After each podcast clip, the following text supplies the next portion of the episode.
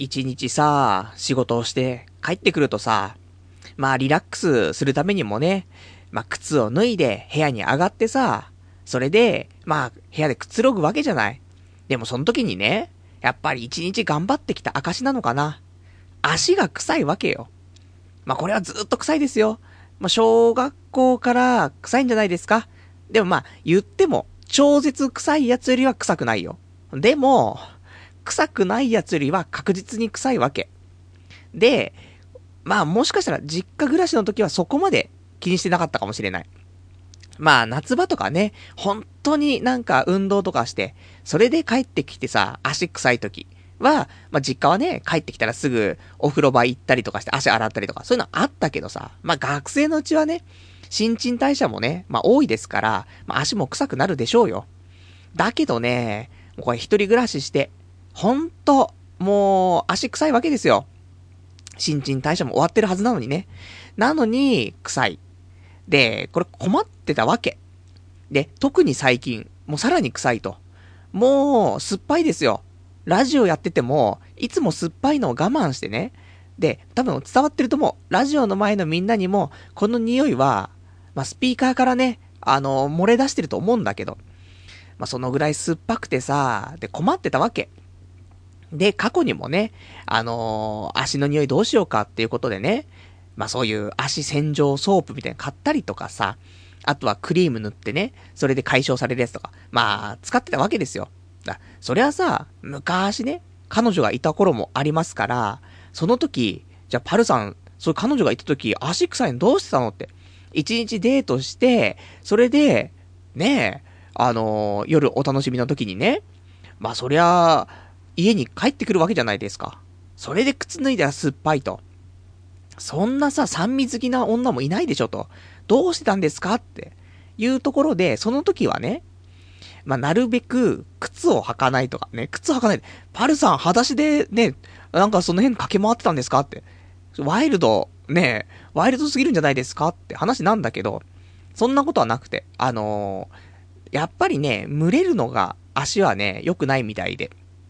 だからサンダルが多かった。基本的に え、冬でもサンダルなのって話だと思うけど。まあ、うまく使い分けてたけどね。まあ夏場は大体サンダル。で、冬場はうまくやり過ごす感じだったけど、消臭スプレーとかさ。で、あと時には、昔ね、えー、やっぱりそういうので、足草がね、みんな困っていて、話題になったね、時に、えっ、ー、と、ラビリンっていうね、まあ、足に塗るクリームみたいなあんの。で、これを塗ると、まあ、あの、匂いがね、防げますよ、みたいな。で、そんなのもやっぱり使ってた。ね、もう使わざるを得ないよ。覇王昇降剣を使うか、ラビリンを使うかわかんないけど、まあ、使わざるを得ない状況だったからさ。で、それでなんとかね、やり過ごしてましたけど、もう彼女なんていないですから、別に足草ボーイだろうがね、なんだろうが関係ないと。でもやっぱり、臭いのは困るわけ。こうやってラジオしててもね、酸っぱいし、で、ね、ラジオしてない時だって家帰ってきてさ、で、ご飯食べようと思うとさ、あれ俺お酢かけたっけなーって。いや、かけてないよ。そもそもうちにお酢ないしと思ってね。ああ、足だって。なるわけじゃん。だから、それも嫌だし、あと、会社のね、まあ、職場の飲み会とかさ、あった時にさ、急なね、突発的な飲み会。も、もしかしたらだよ。そういう、ちょっとね、気合を入れていれば、足の臭さを抑えられたかもしれない。ね、そういう部分絶対あると思うの。結局、足に汗かいたりとか、蒸れたりとかしてなるわけだから、こまめに、例えばちょっとトイレをね、こまめに行って、その時に足の蒸れをね、あのー、なんとかするとか、ね、ちょっと定期的に足を乾かす的なものをしたりとかさ、すれば多少匂い抑えられるかもしんないけど、急に帰り際に、今日ちょっと飲み行かないみたいな。なった時に、あの気まずさ。やべえなーと思って。足くせんだよなーと思って。ね、そんなので、ちょっとビビってしまう自分もいるし。で、もちろん、女の子がね、じゃ例えば女友達とかができてさ、で、彼女、ね、なるかもしんないってぐらいまで行った時にさ、ね、そういう時に、じゃあ今日ちょっとね、飲み行こっかってなってさ、二人でつって。それで飲み行ったところがさ、座敷だった場合よ。やばい、足が、って。ね。ちょっと今日は、あ、用事思い出しちゃった。じゃあね、つってね、帰るしかなくなっちゃうじゃない。そういうのもあるから、ね、もう、次にね、来たチャンス逃せませんから、その時のためにも、足の臭さをどうにかしてないといけないということでね。で、前にもラジオで、もう足臭いと助けてくれという話したんだけどさ。で、まあ、なんだかんだで、えっ、ー、とね、結構前の話だったみたいで、ちょっと、お便りね、いただいていたの。を昔ね、いただいていて、それをちょっとね、あの、探してたら見つけましてね、2012年9月の7日、えー、だもう半年ぐらい前にいただいていたお便りで、えっ、ー、とね、ラジオ用スレその4のね、160番さんがいただいたね、えー、足の匂いが気になるなら、グランズレメディがおすすめです。アマゾンにあるので少々高いですが、お試しくださいというね、お便りをいただいておりましてね。で、その時はさ、俺も、まあ、足草で大変だったけど、うーどんなもんよと。グランズレメディがどんなものよってわかんないし、俺がね、自主的に調べた結果行き着いたものでもないわけだから、正直、こういうのがあるんだ、つって。で、すぐに Amazon のその欲しいものリストにはすぐ入れたんだけど、そこから特に買うこともなくね。で、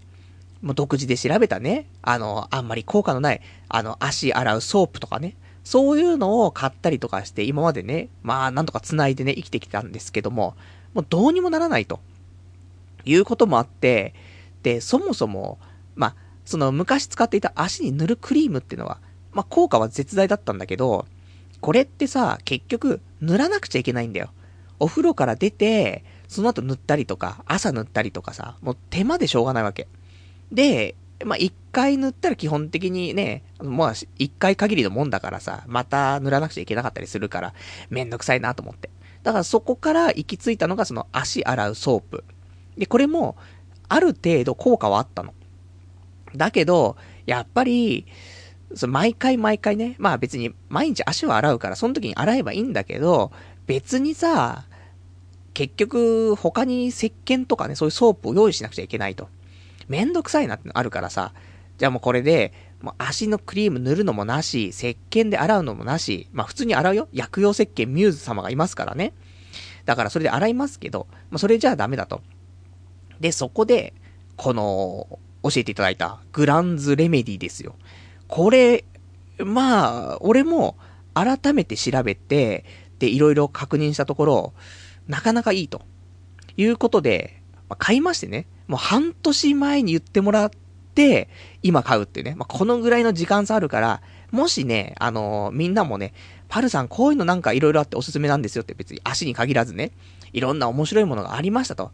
で、基本的に俺がその電波をキャッチするのは大体半年後だと思ってほしい。で、そのぐらいになると、ちょうどね、で、うわ、あん時教えてもらってたやつじゃんってね。で、アマゾンに、あの、残ってたね、その欲しいものリストのところね。ああ、この時入れたわこのリストに入れたわー、つってね。それで、まあ、そこから買いましてね。で、無事届いたんですけど、えー、今使って2日間。まあ、これがね、どんなものかっていうと、まあ、粉、粉なのかな？これを靴の中に振りかけるんですね。そうすると、なんかその、防臭効果的なものが、まあ、発揮されて、まあ、半年ぐらい持つらしいのよ。だからさ、結局、足草になるパターンって、その、サンダルとか、そういうんだったら問題ないの。ただその、蒸れるタイプの靴は NG だから、で、普通に、部屋で普通に生活してるだけだったらね、に臭くなんないし。ということは、靴自体をどうにかしていればいいだけだから、この靴に直接入れるタイプ。だこれで、振りかけてね、それで、今日2日目ですけど、今ね、足の匂い噛んだの。もう一日もうくたびれましたよ。もう今日もさ、仕事でさ、なんかもう、大変なわけですよ。まあこのコールセンターって仕事はさ、ストレスが溜まる仕事でさ、まあ汗かくわけですよ。足に汗をね。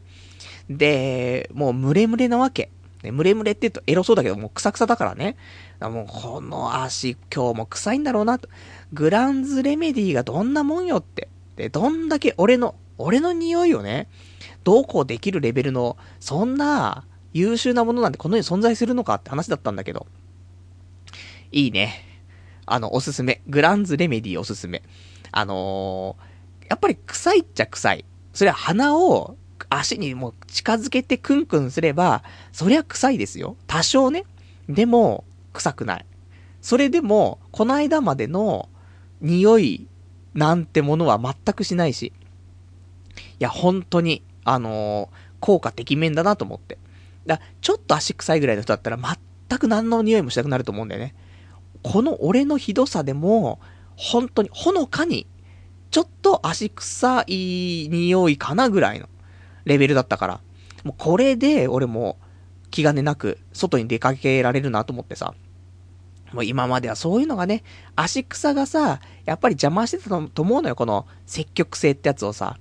もしかしたら、あったかもしんないじゃん。女の子がちょっとアプローチかけて、この後ホテル行こうみたいな。そういうアプローチがあったかもしれないけど、いや、俺はこの後ホテル行かないって。足が臭いからってね。そういうオーラを出してた可能性があるじゃない。でこれでも問題ないよ。ね。あの人ちょっと足臭いの気にしてるからホテル誘いづらいわって。ならなくなるからね。あの人足の匂い噛んで欲しがってるって。ホテル行きましょうってなるからさ。だそんなんでね、あのー、グランズレメディ、ぜひね、あのー、足草で悩んでる人ね、いたら、まあ、大体ね、2000ちょっと、あ、こちらありましたね。えー、2130円。えっ、ー、と、グランズレメディ 50g のね、やつなんですけども、もうこれ Amazon で買いますからね、えー、Amazon お急ぎ便であれば、えー、今日頼んだら明日の夕方には届くんじゃないかなと思いますからね、もう足草で困ってる皆さんね、ぜひちょっとね、お試しいただきたいっていうね、そういう通販番組としてね、このラジオね、頑張ってやっていきたいと思いますからね、ぜひぜひ、あの、じゃあラジオ終わった後に、あの、ドーテネットのホームページのね、えー、まあ、どっかリンクにね、ちょっとつけておきますから、アマゾンのね、リンクを、そこから買っていただくと、俺にちょっと何パーセントかマージンが入るっていうね、素晴らしいシステムがありますからね。まあ、こちらの方でちょっと紹介させていただいたところで、今日もね、ラジオやっていきたいと思います。童貞ネット、アットネトラジー。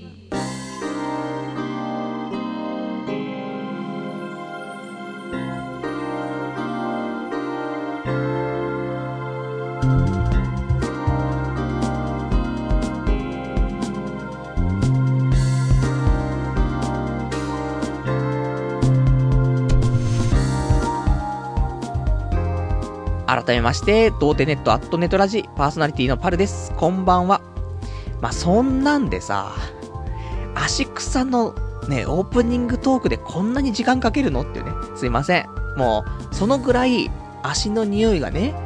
まあちょっと解消されるっていうのは喜びだからさ。やっぱ人間さ、こういうダメなところを解消していくことでさ、高まっていくわけじゃん、どんどん。もう仕事もね、一緒ですよ。仕事もみんなの不安なところ、そういう不便なところをどんどん解消していくことでビジネスチャンスがあるわけですから、そういう意味ではね、本当に、あの、この足草が治ってね、よかったなっていうところですからね。まあそんなね、あの、結構いると思う、でも。あの、女の子もそうじゃん。ブーツとかさ、入った時、あの飲み会嫌でしょ。なんで、ね、もう椅子とかそういうテーブル席じゃないのって。靴脱ぐのって。みんなためらうと思う。大丈夫。ありますから。グランズレメディが、ね、こもう、グランズレメディの代理店やらせてほしいぐらいだよね。もうそのぐらい、この喜びをね、伝えていきたいというところでさ、まあ、このね、まあ、足臭いのもね、まあ、なんつうのかな、やっぱり最近、急に特に、あの、臭くなってるなっていう風に感じる部分はあってさ、まあなんだろう、やっぱ体調悪いのかね。まあ先週、先々週、まあずっとここ最近体調悪いって話してんだけどさ、背中痛いんだよね。まずくないと思って。まあ、背中が痛いのと、まあ、相当痛いのよ。なんかでも筋肉痛の痛さじゃなくて背中痛いのね。で、あと、朝起きると、右足の裏側が痛いの。なんだろうな、これ医療関係のね、あの、リスナーの方いると思うんだけど、ね、パルさん、これ、やばい臓器来ちゃってますよって思ってると思うんだけど、まあ、肝臓かな。肝臓と膵臓、ね、この辺がやばいんじゃないかっていう説が一つ。あとは、症状的に朝起きた時に足の裏が痛いっていう。この症状が関節リウマチっぽいんだよね。で、体の節々も痛いし、もう肩とか首とかバキバキバキバキ音するし、で、仕事しててもね、あのー、後半ぐらいになってくるともう肩が痛くて痛くてしょうがないの。大丈夫かな？みたいな。でもそんなんだからさ、いや、本当にね、どのぐらい、もう今辛いかっていうことをね、表現すると、俺が早寝するレベルだからね。いつも5時、6時に寝てね、それでお昼から仕事だからっていうので、いつもそんな、あのー、遅寝で有名ですよ。遅寝だったら、他のことには自信ないですよ。ただ、遅寝だったら、まあ、そこそこ、ね、自信の持てるぐらいのダメっぷりを発揮してたんだけど、その俺が早寝するレベル。まあ、早寝っつってもみんなより早くないかもしんないけど、でも、4時前に寝てるよ、最近。できれば3時半前に寝るようにしてる。この1週間ぐらい。そのぐらいやばくて、本当に背中痛くてさ、今も痛いんだよね。で、押すと本当に痛いんだよね。これまずいなと思って。で、結構、まあ、この間ね、血液検査とかして肝臓を調べてもらった時に、まあ、肝臓はね、あの、腹部エコーとか調べた限りでは大丈夫だったんだけど、やっぱし、その数値がね、肝臓の数値良くなくて、薬を出されるレベルだったから。だからそれで、急にね、でも薬飲み始めてからなのかな背中痛くなったの。よくわかんないんだけどね。まあそんなんでね、だからまあ早寝して、で、あと、お風呂にね、ちゃんと入るようになって、まあ、今シャワーだったのよ。一人暮らしなんてみんなシャワーじゃないでも、やっぱしね、あのー、腹の中の臓器をね、ちゃんと温めてあげないと。臓器に汗かかせないとまずいなと思って。で、もうなんか、もう危機的になんかそういうなんていうの、危険察知的なさ、ところでさ、体が悲鳴上げてるの分かってっからさ、お風呂にね、ちゃんと湯船使って、それでもう半身浴ですよ。まあ、肩までずっと使っててもいいんだけど、そっちの方が俺好きなんだけど、それするとさ、俺すんごい貧血っていうかめまいっていうかさ、あのー、お風呂から立った瞬間にさ、銀色のチカチカがさ、もうブワーって出んのよ。目の前にさ。で、クラックラすっからさ、もうお風呂そんなに長風呂すると危ないから、半身浴で。多分心臓とかのその血流が良くなっちゃうんだよね。良くなりすぎちゃって危ないから。だから、心臓まで浸からないで、ね、あのー、溝落ちよりちょっと上ぐらいまで使って、で、臓器を温めて汗かかしてさ。で、あと、夜ご飯さ。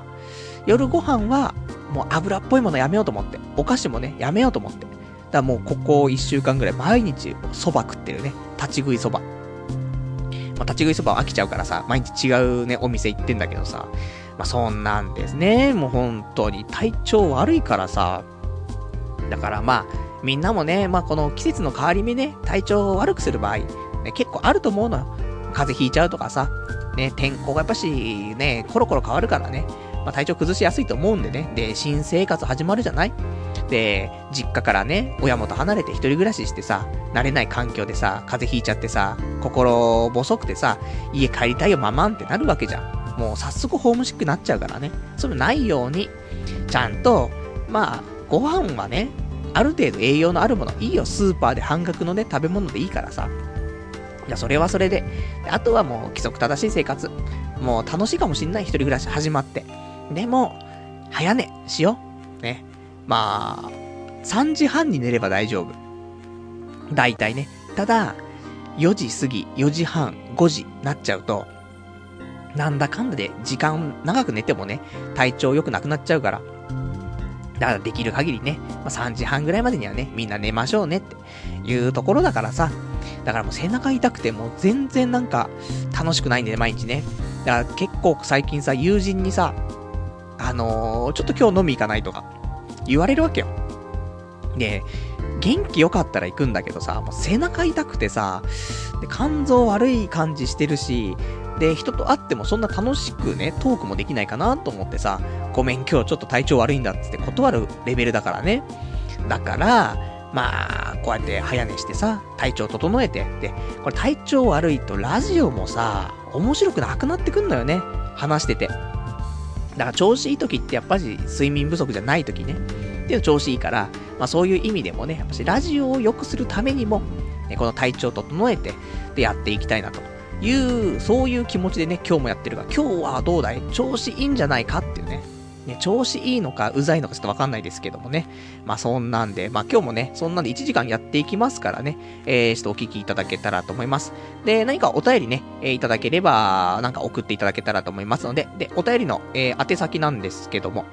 えー、こちらは掲示板かメールでお待ちしてます。掲示板の方が、童貞ネットとググっていただいてホームページございますので、こちら、ラジオ用スレその4というね、ところに、えー、お便りいただきますか、あとはメール。メールアドレスが、ラジオアットマーク、童貞 .net。えー、radio アットマーク doutei.net こちらまでお待ちしてます。リアルタイムであれば掲示板で、えー、事前にいただけるんであればメールでいただけたらと思います。じゃあまあそんなね、まあこんなでちょっと体調悪い中ね、えー、でも足の臭さもね、まあ治って、まあまあ、いい感じに人生上向き加減かなっていうところでさ、やっぱしね、上向き加減っていうのがね、やっぱし集まってくんのかな今まで悪かっただけにね。今週ちょっとスロット行ったんだけどさ、出てさ、やっぱ調子いいのかなもうここね、そうだ、3月末からちょっとね、やっぱし寒いとさ、人間なかなかやる気出ないけど、ちょっと暖かくなってきてね、春だなっていうところでさ、まあなかなか上向きなのかなと思うんだけど、あのー、スロット行って、で、多分先週言ってたかもしんないけど、まあ休みね、スロット行けたら、えっ、ー、と、寝台で入った新鬼武者。これを打ちたいなと、ね、言っていたんだけども。で、この間休み時にね、結局スロット屋行ってさ、で、新鬼武者空いてたからさ、まあでも、ほぼ15台ぐらいあって2台ぐらいしか空いてなかったから、まあ、ね、夕方行ったんだけどさ。で、それで空いてる方座って、それで5000円ぐらい入れて、そしたら、まあなんか最初からね、なんか、うん、僕こんなもんなのかよくわかんないからね。俺もあんまり鬼武者とか打ったことないからさ。で、まあ、よくわかんないけど、まあ普通に打ってたら5000円ぐらいで、えー、なん、双剣ラッシュ？ね、それ入ってさ、まあ ART なんですけど、ね、ない。このね、ラジオ聞いてる人はどんだけパチスロ知ってんだって話だけど、まあ、知らない人もいると思うんでね、さらっと言いますけどね。ただ、ね、知ってる人は、え、どんな展開だったのってね、そういう話あると思うんでね、さらっと言っときますけど、まあその、双剣ラッシュ入って、で、5000円で双剣ラッシュ入って、それで、まあ、あの、40ゲームの ART 入るのかな？それで最後の辺で、えー、300ゲーム乗ったんだよね。で、300ゲーム上乗せして、あ、これは、今日はね、5000円しか使ってないから、まあ、これはプラスでいけるなと思って、よかったよかったと思ったら、そこから、なんか、オーラ、なに、オーカ、狂乱みたいな、入ってさ、で、えっ、ー、と、桜、結局桜玉が8つぐらいね、乗ってて。で、それで桜玉を全部ね、あの、ゲーム数吐き出したら、プラス900ゲーム乗って。で、その後も、ちょこちょこ桜玉がついて、まあ、その後も3つぐらい溜まったのが出て、プラス300とか、なって、結局、えー、8400枚ぐらい最終的に出たんだけど、まあ、ちょっと飲まれて、だからそんなんで結局ね、5000円しか使ってなかっただけにね、えー、蓋を開けてみたらね、プラス15万円になるっていうね。まあ、お金で換算しちゃいけないな。ね。お金で換算しちゃうとあれだけど、まあ、そのパチンコ屋さんで、ね、景品に交換できますから。ただその景品が、近くのね、なんかそういう、なんだろうな、そう価値がわかるお店があるんだよね。なぜ、なぜか。パチスロ屋の外に出ると、すぐにね、そういう景品の価値がもうよくわかっている。ね。そういうお店がね、ちょっと立っててさ、そこに景品をね、あのー、持ってくと、お金に変えてくれんだよね。なぜか知らないけど、やっぱりね、まあ、いい景品だったんだろうね。これは価値があると。で、交換するとね、えー、15万円プラスということでね、いや、勝つとき勝つなと思って。まあ、こんだけプラスになってもね、あのー、俺がこの一応記録つけてんだよ、この何年かね。でもこれは全然まだね、えー、プラスにはならない。まだマイナスなんですけど、ただ年末の、じゃ年始のさ、マイナス8万円ってのあったからさ、まあ、それ考えるとプラス15万だからそこはね。まあ少し補填できてね、今年プラスでよかったんじゃないかなっていうところなんでね。まあでも、そろそろスロットはね、もう控えめにしていこうかなというところで、こんだけ勝つこともそうそうないからさ。まあそんなのが今週あったりとか。あとは今週あったのとしてはね、えー、まあ、ちょっと背中痛いとか言いつつも、ちょっと飲み会が一回あって、あの、前の職場のね、えー、人たちとちょっと飲んだんだけども、で、そん時さ、あの、これはちょっとお店の名前とか言えないけど、今ね、えー、ホームページ開いてますよ。グルナビの。で、えーと、ここね、と、まあ、検索したら出ちゃう可能性があるからそこまで言えないけど、まあ、夜景が見れるというね、えー、池袋の、えー、居酒屋ですよ。まあ、居酒屋というか、まあ、個室のね、ちょっといい感じの雰囲気の居酒屋っぽい写真が使われているお店なんだけどさ。で、安いわけ。オープンしたばっかりなのかな？わかんないけど。それで、えっ、ー、と、安くて、まあ、2時間半とか飲み放題で、えー、2980円とかのコースがあって。じゃあ、ここでいいかなと思って。で、ね、一応さ、歌い文句としてはね、全室個室。で、えー、池袋東口を一望できる夜景個室って書いてあるわけ。いや、すごいなと思って。で、これでさ、2980円でさ、2時間半だったらすごいいいじゃんと思って。で、予約入れたの。そしたら予約をね、まあ、大体何時ぐらい前かな。まあ、5日ぐらい前に予約の電話したんだけど、電話したら、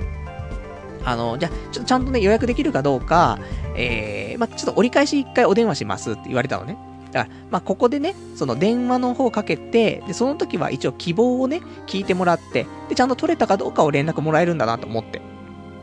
で、連絡待ってたんだけど、連絡が一向に来ないわけ。おかしいなと思って。で、えーと、予約のね、その日にちのだいたい2日ぐらい前に、もう一回電話して、ちょっと連絡来ないんだけどって、ちゃんと予約できてますか？って聞いたら、いやー予約できてないですねって。何もね、パル様のお名前書いてないですねって言われて。そうですかーつってね。まあ、ここで、ね、まあ大体、まあ一般的なね、32歳の男性はね、ブチ切れると思うんだけど、俺みたいなね、もう、こういう弱気な人間は、そうですか、泣き寝入りなんだけど。でもね、ちゃんとあの予約してもらって困るんで、あの、じゃあ、ちょっと改めて予約させてもらってもいいですか？つってね。それで、えー、そこのね、お店予約取れてさ。で、まあ、希望の時間でね。で、希望のコースで取れたからさ。じゃあこれでいいやと思ってね。で、まあ、久しぶりに会うメンツだったから。で、まあ、俺がね、こうやって店選んだからさ。だからまあ、多少なりともですよ。あの、まあ、チェーン店ですし、多分ね。で、安いですし、そんなんで、そこまでいい店とは思わないけど、でも、ね、グルナビですごい綺麗な夜景の間とかね、そういうのあったりとかしてさ、もう一望できてる感じなわけ。すごいじゃない？だから、期待してたわけ。で、その、そのメンツにもね、メール送って、あの、今日ここ、あの、今度ね、飲み会ここになりますって、あ、いいところじゃないって言っててさ、でしょ？って、しかも安いでしょ？みたいな。いいでしょ？つって。で、当日だよね。で、集合して、じゃあちょっと、こっちだから行こうか、つって。行ったら、えーと、多分11階建てのビルなのかなそこの5階なわけ。あれ？と思って。夜景が一望できる？でも5階？みたいな。5階だと周りにまだビルとかあるよねと思って。おかしいなと思って。で、えー、まあでもそんなことないよ。だってお店でそういうね、歌い文句なんだからさ、そんな5階でもちゃんと夜景が見れるようになってるはずだと。いうことでさ、まあまあ大丈夫でしょう、つってね。で、えーと、エレベーター乗って上がってって、で、通されたんですけどね、その中の方ね。えーと、一応ね、まあちょっと、歩きながら、廊下歩きながら見ると、その外が見れるね、その、まあガラス張りのところあったんだけど、やっぱり、目の前ビルだよね。しかもパチンコ屋だよね。あれ？と思って。全然一望できないんですけど、パチンコ屋のネオンしか一望できないんですけど、と思って。しかも、ね、せめてだよ、でも。せめて外を見れ、見ながらね、で、楽しくね、美味しい料理を舌包みすればいいじゃない。だけど、通されたところは、もう完全に窓なんてないさ、ちっちゃい、ね、本当にちっちゃい。まあ、綺麗だよ、できたばっかりだから。だけど、もう、狭いところに通されてさ、で、窓も一個もなくてさ、なんだこりゃと思って。まあ、安いしね、あのー、食べ物もいっぱい出たし、の、飲み放題だしね。もういいんだけど、でもこんなもんだよね、と思って。ただ、今、やっぱり、グルナビのホームページ見てると、もうどう考えてもこのイメージの写真、もう嘘だからね。嘘すぎてしょうがないぐらい。だって、多分、この写してる写真って、あのー、大体地上60階とか、そのぐらいから見ているような風景の写真が、窓の外には広がってるんだけど、いや、誤解だからねっていうね。まあそういうね、まあ悲しいちょっと出来事もあったけど、まあこの悲しい、悲しい出来事があったからこそね、スロットで、まあいっぱい出たのかななんてね、そんな風にプラスに考えてね、生きていくことも必要かななんてね、思ったり思わなかったりというところだね。えー、じゃあちょっとね、お便りもいただいてるからお便り読んでいこうかな。ラジオネームギガマックさん。デスクワークで蒸れた尻の匂いを気にしている俺よりマシ。チェーン店最高だよね。個人店行って冷たい対応されたら立ち直れない。いつも、えー、友達と新しい店、店開拓するかって言いながら結局大戸屋行ってるよってね、お答えいただきました。ありがとうございます。まあデスクワークでね、蒸れた尻。まあわかるよ。臭いよね。特にもう、だもうさ、昔あったんだよね。やっぱ臭かった。あのー、なんだろうね。その、椅子がメッシュとかになってればいいのよ。通気性がすごい良ければ多少平気だと思うんだけど、やっぱメッシュじゃなくて普通の椅子だとさ、やっぱり蒸れるんだよね。で、ケツ臭くなんだよね。で、それ、もう、ちょっと蒸れてるじゃない？湿ってるじゃない？で、その状態で、他の人がたまに座る機会があったりするじゃない？その時、わーなんか嫌だなって思ったりするし。で、やっぱ臭いからさ。でもファブリーズするしかないとは思うんだけど、ファブリーズもね、この臭い匂いとファブリーズがね、なんかもう混ざって、ね、新しい、ね、そういうちょっと素敵な匂いね、ちょっと変化しちゃう時があるからさ。だから、その辺も気をつけないといけないけどさ。これでもどうしようもないもんね。これはもうでも、ちょっと立ったりすることを多くするしかないもんね。あと、ケツ、まケツに、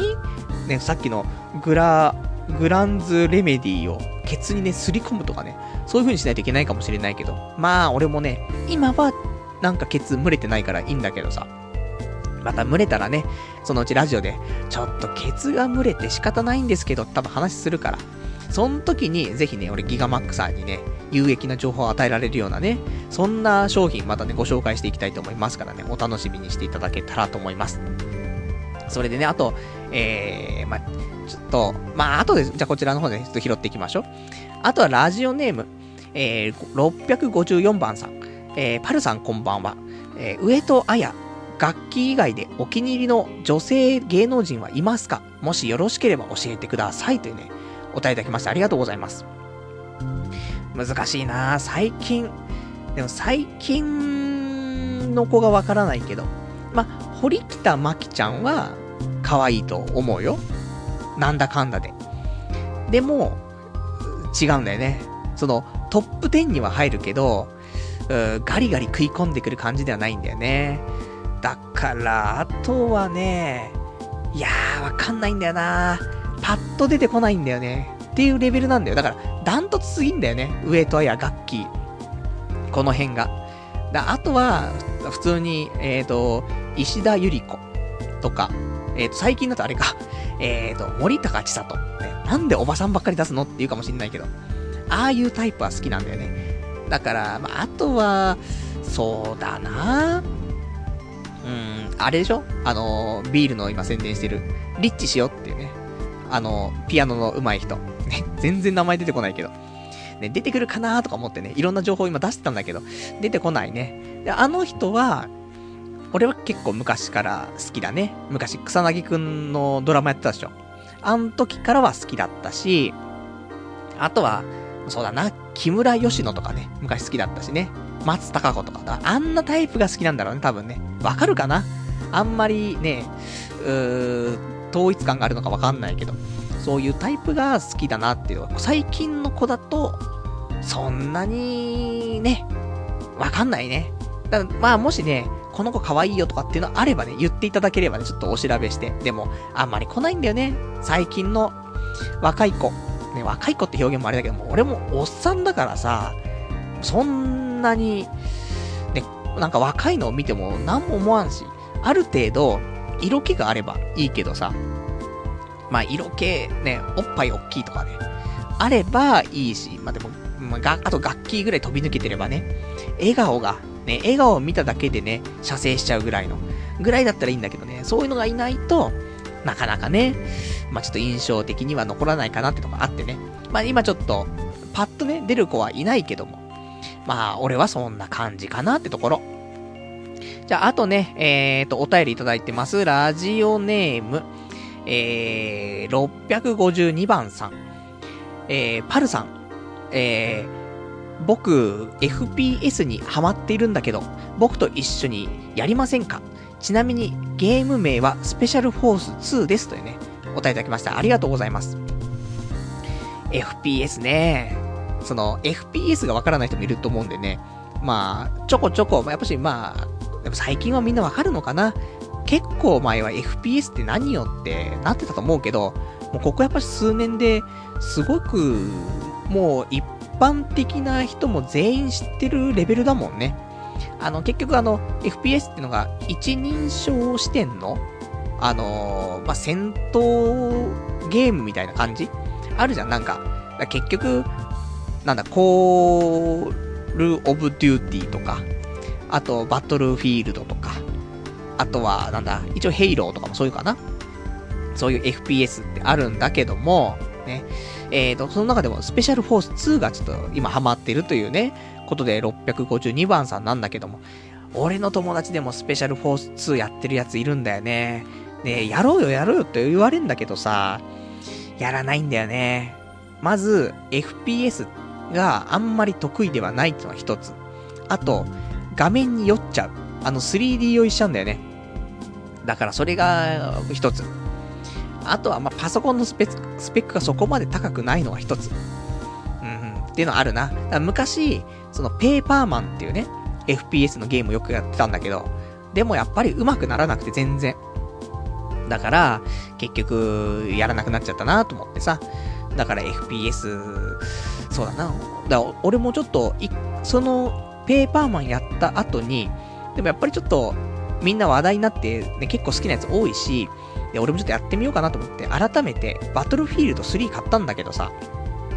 ダメだったね。なんか受け付けなかった。残念ながら。かなり前から、その楽しみにしてて買ったんだけど、そのワクワク感でも補填できないぐらい、やっぱりあまりね、俺得意じゃないなと思って。だもしかしたら、なんかすごい上達していくタイプの人もいると思うし、で、もともとニュータイプでね、あの、上手い人もいると思うんだけど、俺はどっちでもなかったからさ、ちょっとね、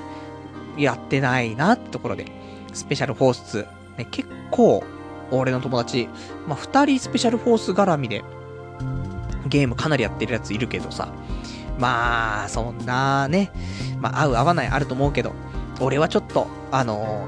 ー、あまり FPS 得意ではないから。だそんな俺はね、もう、そういうにわかゲーマーですからね。もうそれは携帯ゲーム機でね、あ携帯ゲームっていうかその、スマホでね、パズドラやるぐらいしかもう本当に、もう最近ゲームしてませんからね。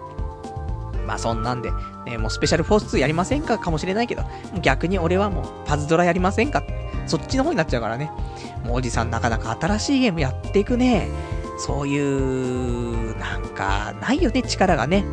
だから、まあ、申し訳ないけども、ちょっとスペシャルフォースはね、やらないんだけども、ね、その代わり、ね、えー、それ以上にね、パズドラをやっていきたいと。ね、ほんとパズドラのせいで、もうパズドラしすぎなんだよね、本当にね。でももうそろそろ、俺もパズドラ卒業しないと、ちょっとまずいなっていうぐらいやってるから、まあね、そこもね、ちょっと控えてやっていきたいなという、そんなゲーム事情かな。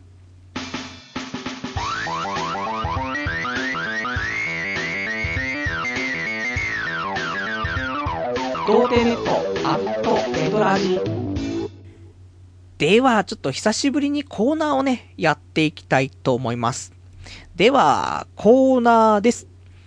学会で発表の予定は未定のコーナー。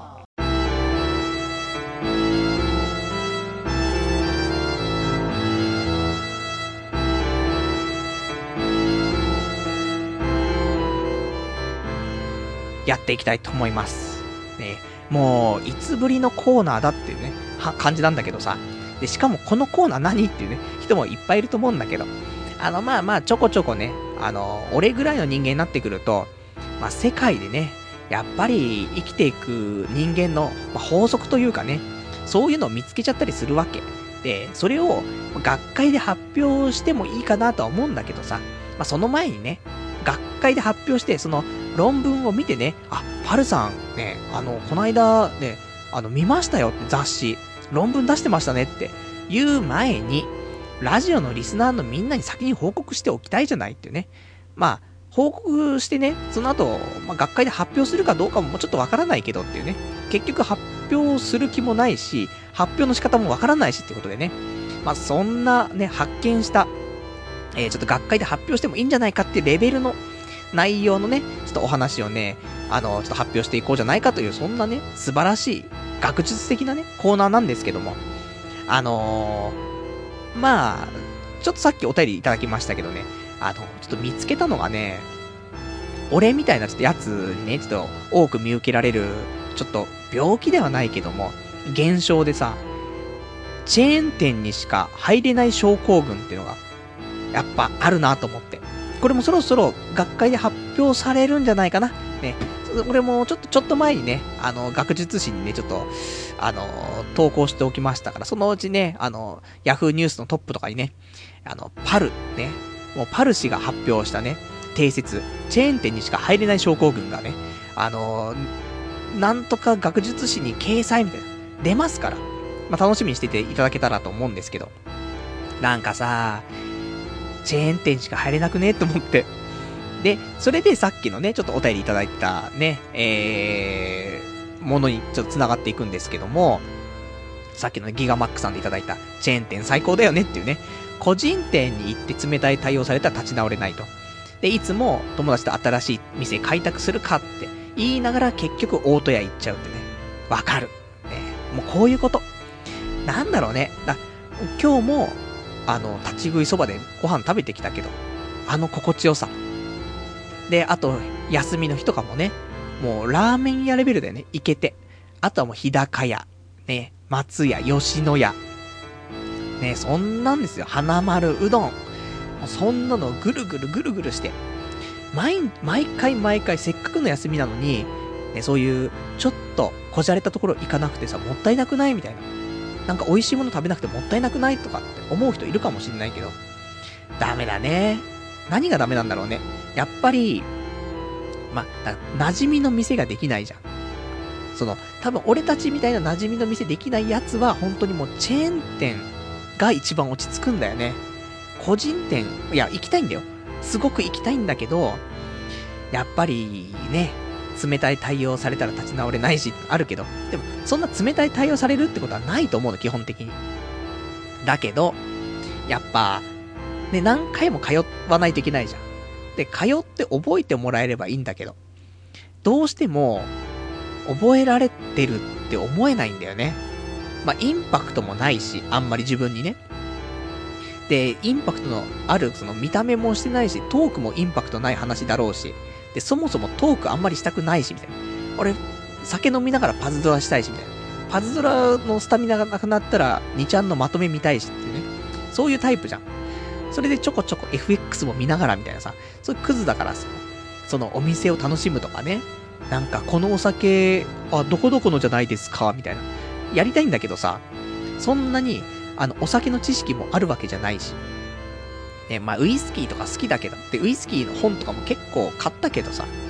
で、買って終了読んでないしっていうね。だから、あれ、これちょっと珍しい何年もののウイスキーじゃないですかみたいなことも言えないし、だから、そういうね、個人店なかなか行きにくいし、まあ、友達がいればね、行って、で、友達に便乗していくことはできるけど、一人で、休みの日に、なんか、ちょっとね、新しいところ開拓しようかなつって行くような、そんな人生送りたいんだけど、本当はね。だけど送れないっていうね。やってるつって。入れないよね。一人で。なんか一人で変なやつ来たぞって。ざわざわ、ざわざわってなるの怖いじゃん。そこから、その一歩が踏み出せないね。まあそんなんでさ、だからもう最高だよ、チェーン店と思って。もう一人で入るんだったらだよ。そんな、ちょっとこじゃれた個人のね、そういうバーとか行くよりは、一人でワタミとか入ってる、入る方が全然俺気が楽だからね。だそういうのはあるよ、と思って。まあ、そんなね、あのー、そういう体質の人をね、チェーン店にしか入れない症候群とね、そういう風に目打ってね、もう区別していっても、まあなかなかいろんなのが分かってくるんじゃないかなと思って。まあ別にね、別に何か、ね、すごい発見したよとか言ったけど、大した発見でも何でもないんだけど、そういうでも、人は、やっぱり、なんつうのかな、あるんだよ、そういう考え方としてさ、そういうタイプの人っていうのは、なんか俺みたいなやつね、んなんじゃないかなって思うから。まあいろいろ、まあよくわかんないけど、まあうまくみんなで消化してみて、ね。ちょっと、今日ね、これからお風呂入るとか、寝るとか、ね、そういう人いると思うけど、チェーン店にしか入れない症候群かーつってね、それを考えながらちょっとね、シャワーでも浴びてみて、そうすると、あ、もしかして、ね、こういうところもね、なんか全部繋がってくるんじゃないか。そういうのがあるかもしんないから。俺はちょっとこの世の中にね、こう、この一個ね、提言をね、出すことによって、みんなに考えてほしい。そういう風に、えー、ちょっとね、言い訳をして逃げたいっていうね、ところで、まああんまり発見でも何でもなかったんだけど、まあそういうのがあるなってところ。じゃあ分かった。もう一個発見したから今週。ね、これも発表しちゃう。ね、もうこれはサービスですよ。本当は、もう1年後ぐらいにね、また新しい学術誌にね、掲載しようと思ったんですけど、しょうがないなっていうところで ね、まあ一発目不発だったからね、えー、次、これはすごいよ。この発見。あのー、椅子に座るとき、よっこいしょとかって言うでしょ。なんでだっていうね、発見しちゃったんだよ、これ。よく言われる説としては、例えば、じゃあ重い荷物持つとき。ね、その時に、なんかちょっと気合、まあ、声かけたりとかさ、やっぱこれも、よっこいしょとかさ、よっこらせとか言って持ったりするじゃない？これは、あのー、一説だよ。これは、その自分が重いもの持つよっていうのを脳に知らせるために言ってるっていう説があるのね。何にも言わないで持つと、体が準備できてないから、脳にその信号がいってないから、その状態で持つと、体を痛めちゃったりとか、腰を痛めちゃったりとかするから、よいしょとかね、せーのとかいうことで、これから重いもの持ちますよっていう、そういう指令を出してるわけ。で、それで持つから、体がね、大丈夫とか、そういうのあったりするんだけど。でもそういうね、話を、もう根本的に変えちゃう。ね。今までそれが定説だったかもしれないけど、椅子に座るのももしかしたらそうだったかもしれないよ。ね、椅子に座りますよ、よっこらせっていうことで、膝への負担、腰への負担ね、その辺も全部脳がね、察知して、それで座っても大丈夫にしてる可能性がある。だけど、違うと思うんだよね。俺は来たなと思って。で、これ、全然、あのー、この説ググってないから、俺の説が、まあ、定説な可能性もあるんだけど、ちっちゃい頃ってさ、椅子座るときってさ、よっこいしょとか言わないでしょで、年取れば取るほどっていうか、まあ、ある程度年取ってくると、そういう風な言葉が出てくるじゃない？これってさ、俺、椅子の高さだと思うんだよね。ちっちゃい頃って、まあ、自分、標準の、なんていうの？椅子の大きさって大体大人に合わせて作ってあるじゃない？だから、子供にとっては椅子の高さって高いんだよね。だから、普通に椅子座るのよ。で、座ると、ちょっと高めのところに乗っかる感じだよね。それで椅子座るわけ。だから、そういう、なんつうのかな、上に上がる感じ。だから別にそれで、普通に座るんだけど、よいしょとも言わないけど別に、ね、トンって乗るじゃない？だけど、大人になればなるほど、椅子の高さがどんどん、今度は自分よりも低くなっていくから、そうすると、膝を曲げて座らないといけないでしょ？で、膝を曲げることで、ちょっと、そのね、ドスンとは座れないからさ、その膝で自分の体重を支えながら、で、えー、腰を下ろさないといけないじゃん。で、あまり音を立てないようにね。だこの、なんだろう、この動作をする、ね、結局肉体労働だよね。椅子に座るっていうことで筋力をかなり使うと。だから、もうしょうがなく、その声出ちゃうんだよね。よっこいしょって。これ、あれ？最初言ってたんだあまり変わんない？いや、そんなことないよ。だから、えー、っと、あれおかしいな、これ超発見だと思ったんだけど、あのね、子供の頃は、ね、そういう筋肉を使って、ね、そういうプルプルしながらね、耐えながら椅子に座るってことないから別にね、あの、掛け声入れなかったけど、大人になると、そうやって椅子の高さが低くなるから、その分、もうよっこいしょと、そういう声が出るぐらいの肉体労働になっちゃってる、椅子に座ることが。だから、ある程度年いくと声が出てしまうという話。全然発見じゃねえ。ね。俺これ見つけた時超発見じゃんと思ったけど、ね、そうでもなかったね。でももしかしたら、ね、今、なんで、ね、あの、椅子に座るときって、なんか声出ちゃうんだろうって思って、もやもやしてた人ね、今の多分スッキリしたと思うから、どっちの説がね、正しいとかはないかもしれないけど、なるほどつってね。まあ、それでいいと思います。ね。やっぱり、もうちょっと、ね、すごい発見があった時にこのコーナーしましょうね。まあ、あるんだけどさ、まだまだ、あのー、全然、このね、俺のね、秘蔵のメモ帳にね、いろいろと書いてあるんだけどさ、そうだなでもちょっとここで言うのはね、もったいないかなってね。また、そのうち、えっ、ー、と、大きな発見があった時にでもね、一緒にね、発表していこうかと思いますからね。まあ、その時は、ね、ぜひちょっと学会に発表する前にね、このラジオで発表していきたいと思いますからね、お楽しみにしていただけたらと思います。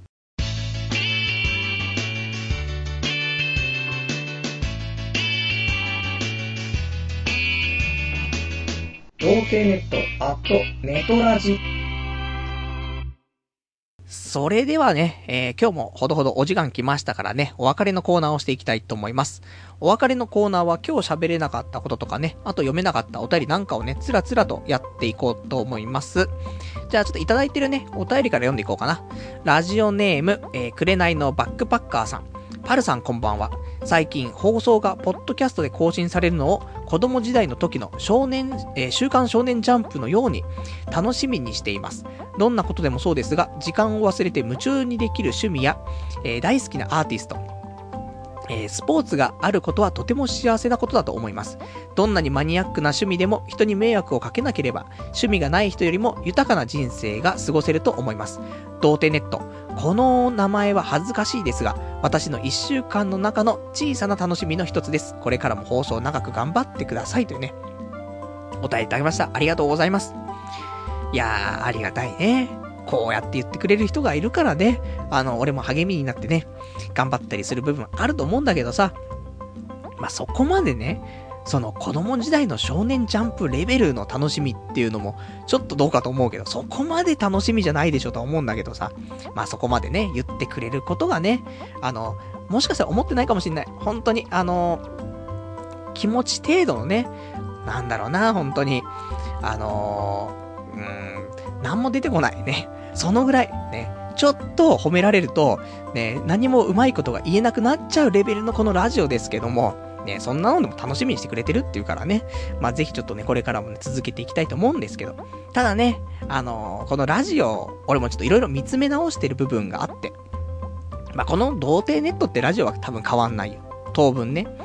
で、これはこれでやっていくんだけど、今後のラジオ放送のね、あり方というか、今後の俺のね、あのー、関わっていき方っていうのをちょっと考えてさ、これはちょっと今後の仕事とかね、転職とか、その辺も含めてちょっと今週いろいろ考えてたんだけどさ、なんか、難しいなと思って。転職もね、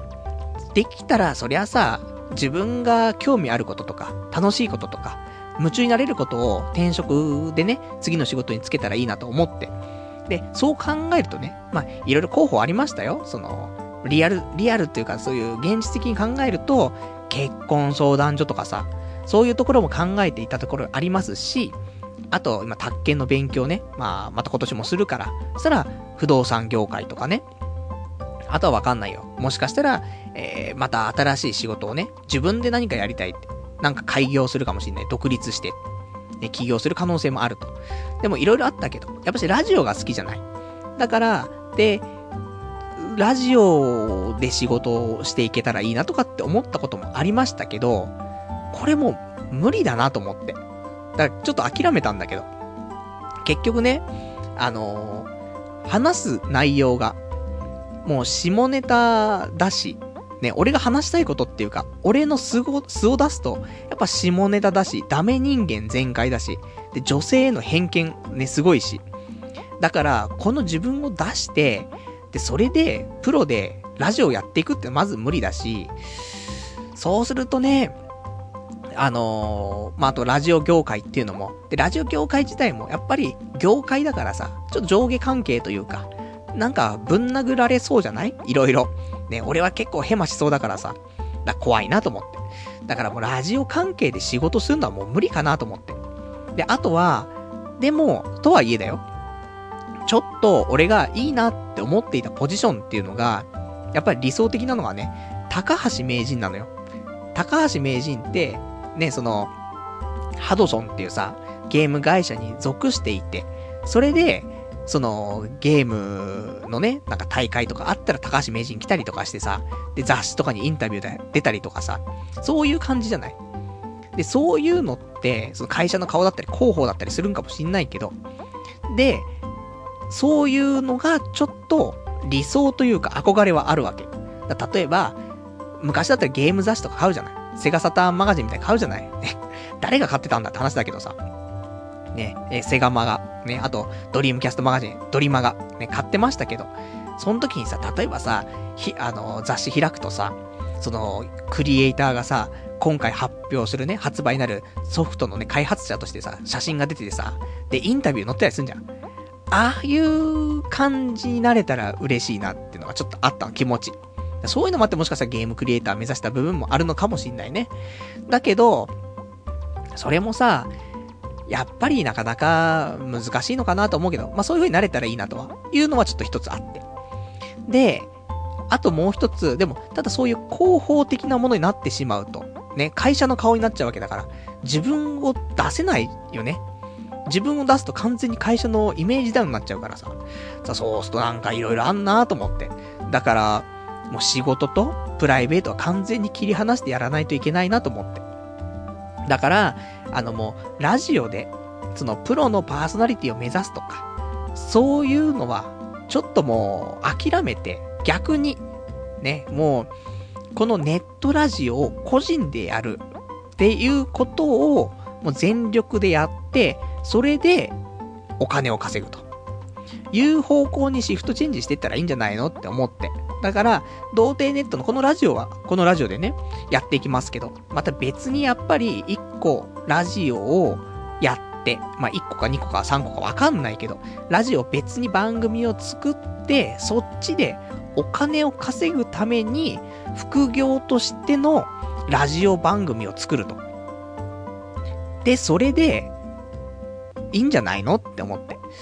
だそんな風にちょっと考えてさ、だからちょっと逆にスッキリした部分あるね。あの、なんかラジオ絡めてなんか仕事して今後そうするといいんじゃないかなとかあったけど、じゃなくて、もう完全に切り離して、ラジオはラジオで、こっちはこっちで。でただ趣味で終わると、なんか悲しいなっていうのあるから、副業に近い感じでラジオ。趣味ではないんでね。趣味だとあんまりそのお金生み出さないことが多いから。で、仕事にすると大変だから。間の、ね、副業として。でも、まあ、どっちかに転んでもいいんだよ、別にね。あの、趣味止まりになっちゃってもいいし、もしかしたらそっからね、あのー、別にやってる仕事を辞めて、その副業を伸ばしていって食っていけるようになるかもしんないからね。それはそれで新しいジャンルでさ、仕事できるわけだからね、いいかななんて思って。そんなんで、まあ今後ちょっとやっていこうかななんて思ったりしてるんだよねっていう、まあどうでもいい話ですね。ね。えー、そんなんで、まあ童貞ネットは変わらずね、あの、楽しみにね、毎週していただけるようなラジオをね、目指して頑張っていきますから、これからもね、応援していただけたら嬉しいかなと思います。じゃあ、あとね、えっ、ー、と、今週他にね、えー、喋りたかったこととしては、えー、ホリエモンが出所しましたねっていうね。俺、ホリエモン結構好きなんだよね。みんな、ね、あんまり好きかどうかわかんないけど、俺は結構ホリエモン好きでさ。で、この出所結構楽しみにしててさ。で、見たかなみんな、ホリエモン。かなり、ね、痩せたじゃない ?30 キロ痩せたって言ってたよね。ただ、なんかもうげっそりしてたよね。やつれてたよね、少しね。でもそのぐらいね、まあ、痩せたのでっていうことでさ、で、ホリエモンのなんかニコニコ生放送でさ、で、その記者会見やってて、で、その時リアルタイムで見れなかったけど、その後タイムシフトでね、えー、だいたい1時間20分30分ぐらいあったのかな。全部見ちゃったよね。面白いなと思って、やっぱし。だからこれからね、ちょっとホリエモンの動向も気になるし、というところで、あとその、ニコニコ動画のひろゆき、ね、みんなわかんのかな？ね。あの、2チャンネルを作った、ね、2チャンネル管理人、ね、元管理人ひろゆき。で、ニコニコ動画のね、えー、まあ、作ったというか、それのね、えー、ひろゆき。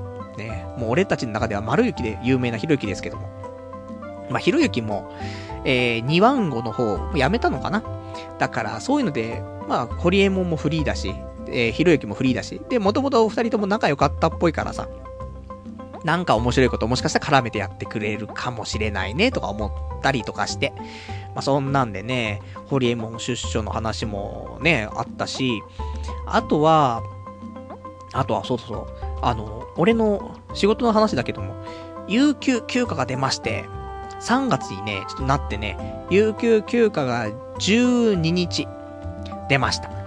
なんでね、えー、これからはちょっと土日もね、またちょ、ちょこちょこっと休めるのかな。ね、有給ですからね、当然の権利ですから、つってね。ね、お前権利って言えるほど仕事してんのかよ、みたいなね、言われますけどね。まあ、いいでしょう。その、大体月にね、もう100%に近い確率で土日出てるわけだから、いいでしょ、月に1回ぐらい土日どっちか休んでもっていうね、ことで。まあそんなんでね、えっ、ー、と、有給、まあもう、早速ね、4月頭にね、えー、最初の土曜日、有給もう取ってあるんですけどね。ね、貸すやろうかって話なんだけども、まあいろいろね、俺も予定がありますから、この予定の関係は来週のラジオでね、お話ししたいと思うんですけども、あとは、まあ、有給ってわけではないけど、あのー、みんなの有給をね、あの、うまく使ってほしいなってところで、あの、オフ会。えー、童貞ネットのオフ会、ちょっと一応告知しておこうかなと思って。あのー、5月のね、3日の金曜日、まあ、ゴールデンウィークだからみんな休みかなと思うんだけど、やっぱサービス業とかね、してるとゴールデンウィークなんて稼ぎ時だからね、まあ、なかなか休めませんよって話あるかもしんないけど、まあ、ぜひ皆さんね、有給使ってね、えー、5月3日、童貞ネットのオフ会来ていただけたらななんて思って。で、一応まだね、あのー、告知っていうほど告知しているわけではないので、このラジオでちょっと言ってるぐらいだからね。あのー、まあ、4月にでも入ったらっていうか、あの、4月入りましたね。ね、もうこれで、もう4月入っちゃったね。本当に。行くよ。エイプリルフールですよ。じゃあ今から嘘つきますねっていうね。もうそういうレベルだからさ。今日は本当に嘘つかないといけないなって、そのプレッシャーでね、もう一日終わっちゃうかなと思うんだけどさ。童貞ネットのオフ会。ね、あの5月3日。これがもしかしたら嘘って可能性があるんですけど、ね、早速嘘ついてるってね。3日だか4日だか5日だかね、わかんないけどもね。えー、まあ、その辺全部ね、有給申請しといていただければどれかしら当たるかなと思うんだけど、まあ、5月3日。だから、まあ、その日にね、みんなちょっと、えー、ぜひ参加していただけたらと思うんで、まあ、その、あのー、近いうちに、掲示板の方に、えー、オフ会の告知と、あと、まあ、参加者ね、えー、参加する方はそちらにね、あの、参加表明、まあ、書いていただけるような風に作っておきますから、またね、ちょっと来ていただけたらと思うんだけども、基本的には、まあ、居酒屋で、ね、もう、都会がね、その都心が一望できるね、素敵なね、飲み屋のところでね、あのー、ちょっとオフ会したいと思いますからね。完全にもうなんかぎゅうぎゅう詰めのね、ところでね、窓も一個もないところでね、雑居ビルでやりますけども、まあそんなんで、だ、本当はね、そのうち、まあその、そのオフ会の時にもちょっと話しそうかなと思うんだけど、今後のね、オフ会のあり方、この辺もちょっと考えていかないといけないなと思って、本当に完全に交流飲み会でしょ？で、これって、いいのと思って、4年もやってきているラジオとしてオフ会が、毎回そのパターンでいいのっていうね、ところあるからさ、今後だよ。ね、俺もお金が欲しいじゃないですか。金を稼ぎたいじゃないですか、このラジオで。ということはだよ。なんかもう、いかにして、リスナーからお金をむしり取らないといけないわけでしょ？いやー、それをさ、喜んでむしり取らせてくれるようなさ、企画を考えなくちゃいけないわけじゃない。何かなって考えると、やっぱしなんか、公開収録とかさ、そういうのをしてみんな来てもらって、それで、ちょっとね、あの、やっぱしお店の場代がかかるわけだから、場代プラス、ちょっと俺の懐に入ってくるぐらいのね、えー、余分な、ね、金額をプラスした、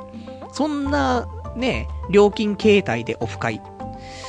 で、誰も来ない可能性が高いからね。結局、その会場で俺が一人ね、マイクの前でポツンと立っていてね、ガラガラのところでね、結局、そのお店のね、あの、貸し切りのお金は全部俺が払うっていうね、その地獄絵図が見れるからね、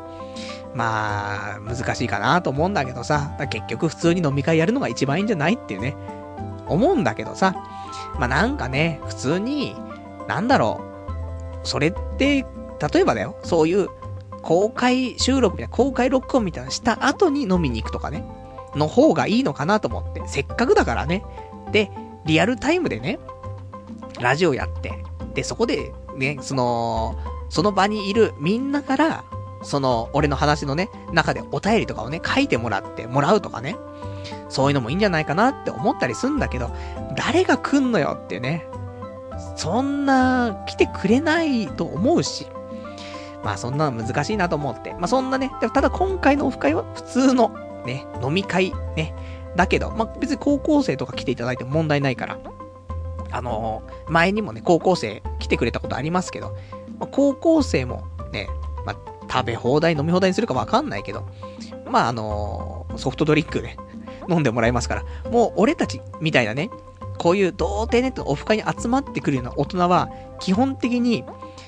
あの、やっぱし、あのー、真面目系クズだからさ、アルコールとかそういうのね、未成年に飲まそうとしないんだよね。逆にもう飲むんじゃねえと。ね。そういう風になるから、本当にソフトドリンクしか飲ませないからね。それでも良ければ、ね、えー、高校生来ていただけたら、それはそれで楽しくね、過ごせるかなとは思いますからね。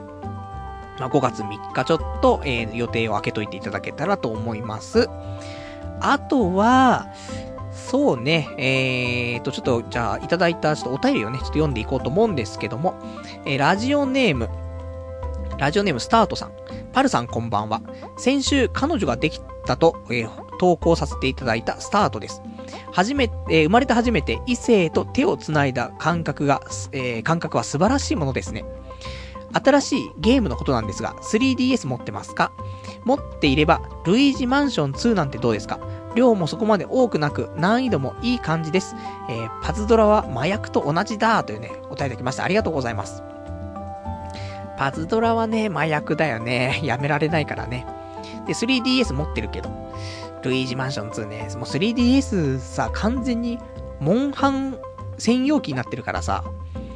だからもうそのゲームをね、入れ替えるのめんどくせえなと思って。でも、ルイージマンション2、でも、ルイージマンション2と言うとさ、ルイージマンションの1をやってないと嫌だなっていう気持ちになっちゃうじゃん。そういうのがね、そういうのはめんどくさい性格だなと思ってさ。でも面白いんであればね、ちょっと、ね、そのうち中華屋さん行った時にね、安いルイージマンション2ってなった時は、まあ候補としてね、多分上がってるからね、ちょっと買っちゃうかなと思うんだけど。まあ、こうやってね、わざわざおすすめしてくれるっていうのは相当ね、面白いと思うんでね。ちょっと、機会があればやってみたいなと思うんですけど、このパターンね、パルの機会があったらやってみたいパターンね、やらないんだろうっていう話だけど、わかんない。半年後ぐらいにね、あのー、やりたくなる可能性があるから、その時はね、ごめんなさいって言って、で、ルイージマンション2のレビューしますからね。まあ、半年待っていただくとね、あの、もしかしたら、やるかもしれないね。で、やらない可能性もあるねっていうね、ところ。もうだってパズドラが麻薬だから、もう抜け出せないからさ、まあそんなんなんだけど。あとも、まあこれはもうね、触りの話ですよ。ね、メインの話は違いますよ。スタートさんに彼女ができて、で、もう異性と手を繋いだ、その感覚。生まれて初めて繋いだその感覚。素晴らしいですねっていうね。そう思うよ。やっぱりね、ま、女の子が全てが華奢ってわけではないけど、やっぱり女の子の手なんだよね。